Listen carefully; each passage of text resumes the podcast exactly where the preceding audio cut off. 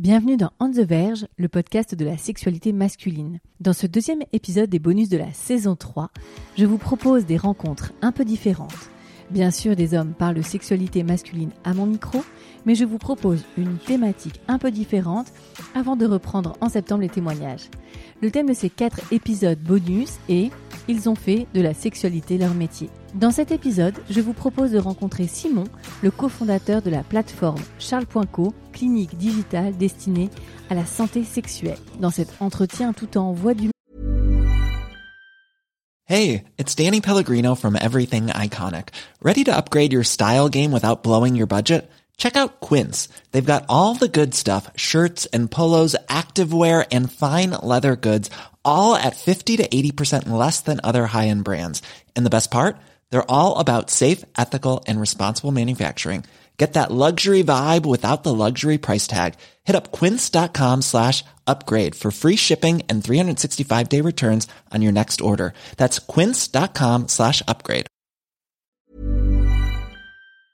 Matin et bonne humeur, Simon vous présente cette chouette idée qu'il a eue avec ses deux associés il y a un peu plus de deux ans et demi, la création de la plateforme Charles.co avec comme promesse Charles prend soin de votre vie sexuelle. Simon partage avec vous quelques anecdotes cocasses, mais surtout l'intérêt et la satisfaction qu'il a aujourd'hui à faire bouger les lignes, à accompagner les hommes à décomplexer et à consulter pour leurs problématiques sexuelles et de santé intime.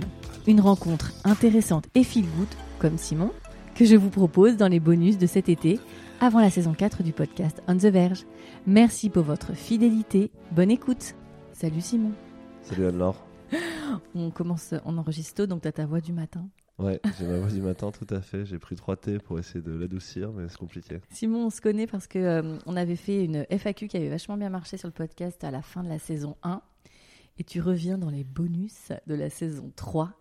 Euh, donc tu es euh, un des cofondateurs de la plateforme Charles.co.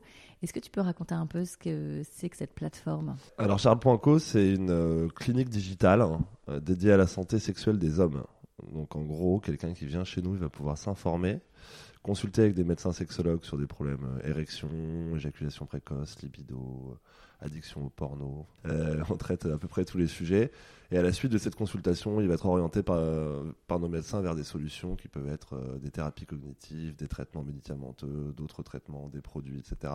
Et nous, le but, c'est d'essayer de couvrir tout le parcours de soins de A à Z, donc de l'identification du problème à sa résolution. Super. On en avait parlé à l'époque, mais qu'est-ce qui vous a poussé avec tes associés à créer cette plateforme? Quelle était la réflexion C'était le moment où en France, euh, la téléconsultation a commencé à être libéralisée. En gros, euh, fin 2018, le, le gouvernement a fait passer un décret qui facilitait ça.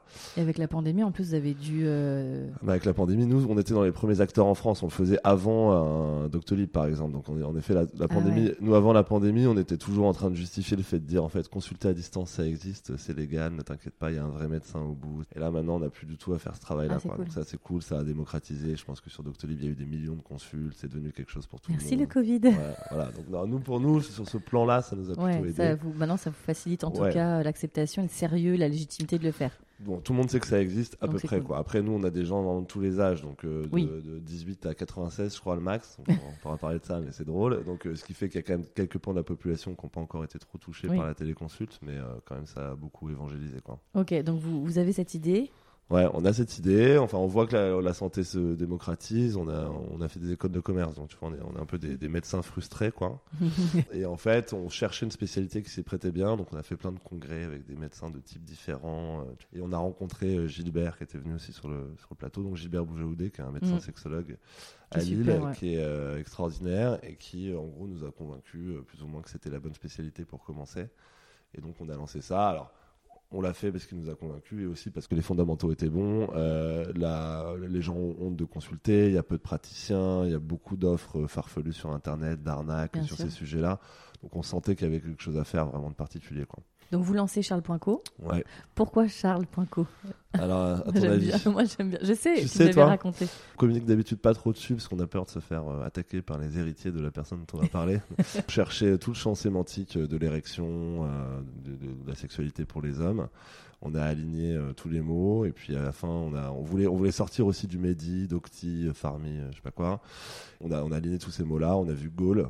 C'est Charles de Gaulle, on appelait ça Charles. C'est génial. C'est juste la façon de cool. trouver après. Mais je voilà. trouve que l'idée elle est trop rigolote et puis à ce côté j'appelle mon pote Charles quoi. Exactement. C'est lui qui va me Et puis c'est drôle, c'est qu'en fait, comme on a beaucoup mis notamment Gilbert en avant sur notre Ouais. chaîne YouTube, euh, sur nos différents contenus, il y a beaucoup de gens qui l'appellent Dr Charles. Donc, juste une anecdote, il était euh, dans, un, dans un vestiaire à Lille, je crois, de, de salle de sport. Et le mec, il y a quelqu'un qui est venu le voir dans les douches ou à côté, je sais pas, qui lui dit Ah, vous êtes l'influenceur Charles.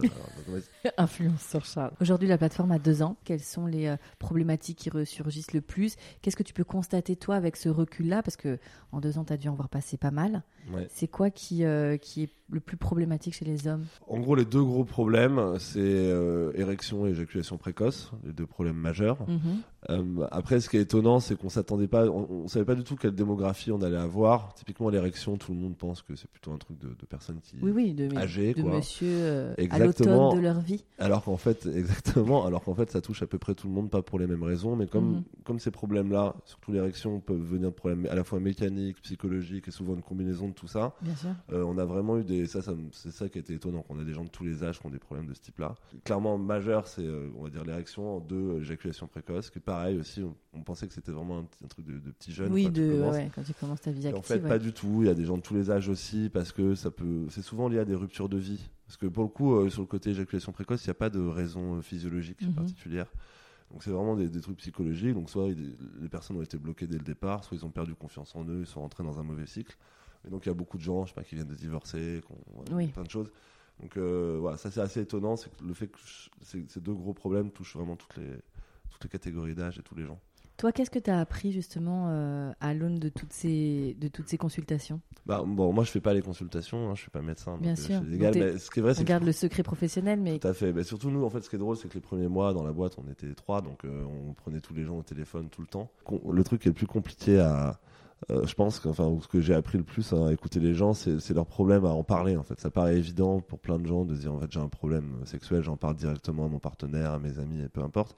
Mais chez les mecs, c'est pas du tout évident comme ça. Nous, on sait que quelqu'un qui vient chez nous, en général, il a attendu deux ans pour en parler à qui que Ah ce ouais. soit.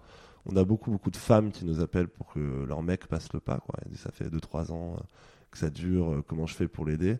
Je donne juste une anecdote. au début de la boîte, je suis appelé par quelqu'un qui me dit, bon, on a le même âge, on a 33 ans, on discute. La, femme me dit, je suis euh, musulmane pratiquante, ça fait 10 ans que je suis marié à mon mari. Mais elle me dit, en fait, il moi, bon, j'ai 33 ans, donc je veux avoir des enfants maintenant. Je sais comment ça marche pour avoir des enfants. Or, mon compagnon n'a jamais eu d'érection devant moi. Et elles en avaient jamais parlé ensemble. Et son propos, c'était de dire comment je fais pour, je veux des enfants, comment on fait pour faire l'amour, etc. Et c'était quelqu'un tout à fait euh, qui avait l'air euh, éduqué. euh, Mhm. et donc, on- voilà, on en est là, quoi. Il y a beaucoup de gens qui, qui parlent à personne de leurs problèmes. ah ouais, ça devait être compliqué dans leur couple. euh. Bah écoute, ils ont consulté, j'ai pas fait de, de follow-up. Euh, J'espère qu'ils ont plein de petits enfants maintenant. D'ailleurs, c'est un peu la satisfaction. Je pense que comme on est lancé depuis deux ans, maintenant on peut dire qu'on a dû avoir des enfants, euh, Des enfants Charles. Charles. On n'a pas encore les photos, mais Et euh, donc euh, c'est ça, c'est ce qui t'a ce qui t'a vachement étonné, c'est ça, c'est la déjà le premier pas, l'acte de parler des problèmes. bah, nous on n'en parle pas entre nous en fait chez les mecs. Alors, je, je- mais je, je pense que ça va évoluer. Enfin, j'espère. Ça mais- évolue. euh, Je, te le confirme. Moi, j'ai le sentiment effectivement que les gens d'une vingtaine d'années sont beaucoup plus à l'aise. Déjà, ils ont accès à beaucoup plus de plateformes, Mhm. beaucoup plus de récits, beaucoup plus de témoignages.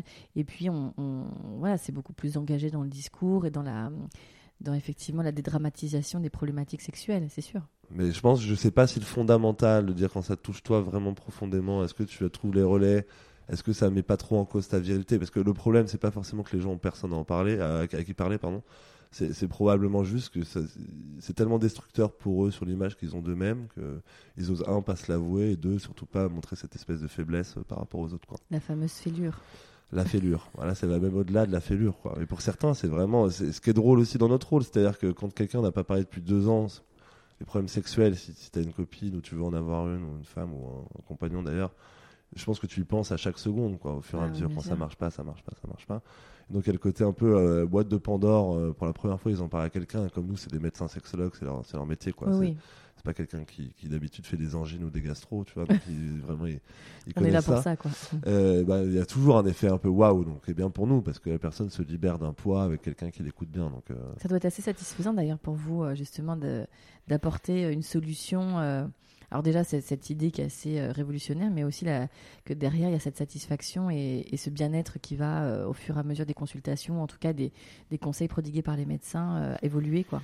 Bah, carrément, en plus il y, a- il y a plein de, de- de gars qui ont la gentillesse après de nous. Nous on pousse pas forcément à ça parce qu'il y a beaucoup de gens qui veulent rester en mode Ouais, assez, discret, ouais. discret, confidentiel et tout. Mais il y a- il y, a plein de gens qui nous après qui nous remercient, qui nous relatent un peu comment leur vie sexuelle a changé après ça et tout. Donc on, on aime bien. Tu pensais à ça quand tu as créé euh, la plateforme? Honnêtement, quand on l'a créé, il y avait, euh, bon, on voulait faire de la santé, comme je l'ai dit. Il y avait un peu d'opportunisme sur le côté secteur. Nous, on n'y connaissait honnêtement Bien rien. sûr. Quand on faisait l'amour comme tout le monde, mais on n'avait pas, on pas trop le- le- L'expertise. la- la- ouais, l'arrière-cuisine de tout ça.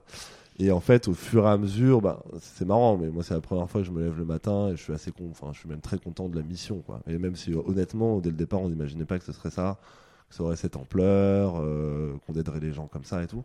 Euh, honnêtement, ouais, au- aujourd'hui, je suis hyper heureux, mais je savais pas au départ que ça allait se passer comme ça exactement. Ouais, il y a une vraie utilité en fait dans le fond et ça doit être assez satisfaisant. Ouais, je trouve qu'en plus dans le boulot, tu vois, j'étais consultant avant, je faisais des trucs euh, sympas, mais euh, j'ai- j'avais jamais trouvé quelque chose où, euh, ben voilà, je me sens utile. Je sais que chaque jour il y a des dizaines de mecs qui vont trouver probablement une réponse à leurs questions, quoi. Ah, c'est cool. Et euh, dans les, justement, dans les profils un peu, euh, les rencontres comme ça un peu atypiques ou des, des histoires un peu euh, de, euh, particulières, qu'est-ce que tu aurais à partager? Ce que j'adore, c'est honnêtement, c'est les, les personnes de plus de 80 ans. Ça, c'est toujours très drôle Là, parce Tu que disais que tu as jusqu'à 96, 96, ans. ouais. Incroyable. Et, et donc, c'est- bon, je trouve que c'est drôle sur plusieurs aspects parce que, un, bon, bah, ça te dit que les gens ont encore envie de faire l'amour à cet âge-là, Ouais, ce qui est quand même top, quoi. Parce Ouais, que c'est la, sex- la sexualité des, des personnes âgées, c'est pas un truc dont on parle beaucoup. Je sais qu'aujourd'hui, il y a deux, trois trucs un peu tendance autour de ça, mais moi, j'ai pas Ouais. trop conscience. Et il y a ça, et puis après, il y a l'aspect technique qui est mignon parce que, genre, ils vont faire de la téléconsulte. Alors, nous, on a des gens au support patient qui sont très euh, patients, justement, maintenant. mais, euh, mais donc, voilà, faut aussi leur montrer ce que c'est qu'un mot de passe, un truc. Il y a, il y a- il y a- il y a- il y a toute Il une éducation. Il y a à la fois le- la tendresse de se dire ces gens-là veulent continuer à faire l'amour à leur compagne ou compagnon. Et en plus de ça, le fait de dire ils prennent, ils passent le cap de la téléconsulte et. Ouais, c'est vrai, t'as raison, ouais, c'est assez touchant. Ouais. Et après les autres choses, après tu as des choses beaucoup plus euh, à la fois dark, euh, tu vois, euh, parce que en effet la sexualité ça cristallise plein de choses chez les gens. On a eu un, type par exemple qui nous appelait, je pense pendant une semaine toutes les heures pour euh, plaider la cause du plaisir prostatique en disant que euh, euh, voilà en France et dans le monde personne n'en parlait, c'était excellent de prendre des trucs dans le cul. Enfin, moi, je, je, je prends ces mots. Hein. Euh, et, voilà, et c'était très drôle parce que bon, au bout d'un moment c'était lourd pour les Ouais, personnes tu qui les au téléphone, mais il y avait un truc assez marrant parce qu'il n'était pas ni insultant ni rien, mais il Oui, venait faire son manifeste, tu vois. Et une fois, donc à la fin, elle mettait sur haut-parleur de temps en temps, et là, il appelait, il faisait, ah, il fait une journée magnifique aujourd'hui, qu'est-ce que je vais faire? Je vais me mettre un gros god, tu vois. Il appelait et toutes les heures, heure et demie, comme ça pendant une semaine. Alors je sais pas ce qu'est devenu ce monsieur, peut-être qu'il écoute le podcast, mais j'espère que le plaisir prostatique est toujours euh, son cheval de bataille, parce que c'est bien, c'est vrai. Mais bon, il avait une façon de le faire assez militante, quoi. C'est pas possible, génial. quoi. Après voilà, il était assez, il reste, la majorité des personnes restent correctes au Bien sens où ils viennent pas trop à Ouais, agresser les gens chez nous, quoi. Non, non, bah oui, puis j'imagine qu'en plus, comme tu dis, il y a, il y a ce pas à faire et cette. euh, et voilà, et enlever un poids qui a été un peu lourd, etc. Donc, ils, ils se, ils se rendent à vous avec, je pense aussi, euh, cette envie que ça aille mieux, quoi. Ouais, bah ouais, et puis après, je pense qu'il y a un certain attachement parce qu'en effet, ils Ouais. ont l'impression de nous avoir laissé une partie de leur, leur petit secret, euh, et donc qu'on qu'on- voilà, fait partie de l'aventure avec eux, quoi. Ouais, super, c'est top. Euh, Aujourd'hui, donc, il y a le docteur. euh, Gilbert Bougeaudé. Vous avez d'autres praticiens? Ouais, ouais, bon, nous, on a une vingtaine de praticiens Super. maintenant en tout. Donc, tu Euh, choisis en fonction des. Comment tu fais sur la plateforme une fois que tu y es? Alors, quand tu y es, on va. euh, bah, en fait, tu as trois modes de consultation. Donc, soit visio, soit téléphone, soit message. Ok. Message, on va te proposer quelqu'un, tu peux changer si tu veux, mais on te propose une première personne. Et après, euh, téléphone visio, ça dépend des créneaux. Tu vas choisir un créneau qui t'arrange, on va te proposer le ou les médecins qui sont dispo sur ce créneau-là. Et puis, si Mhm. tu veux changer, tu changes.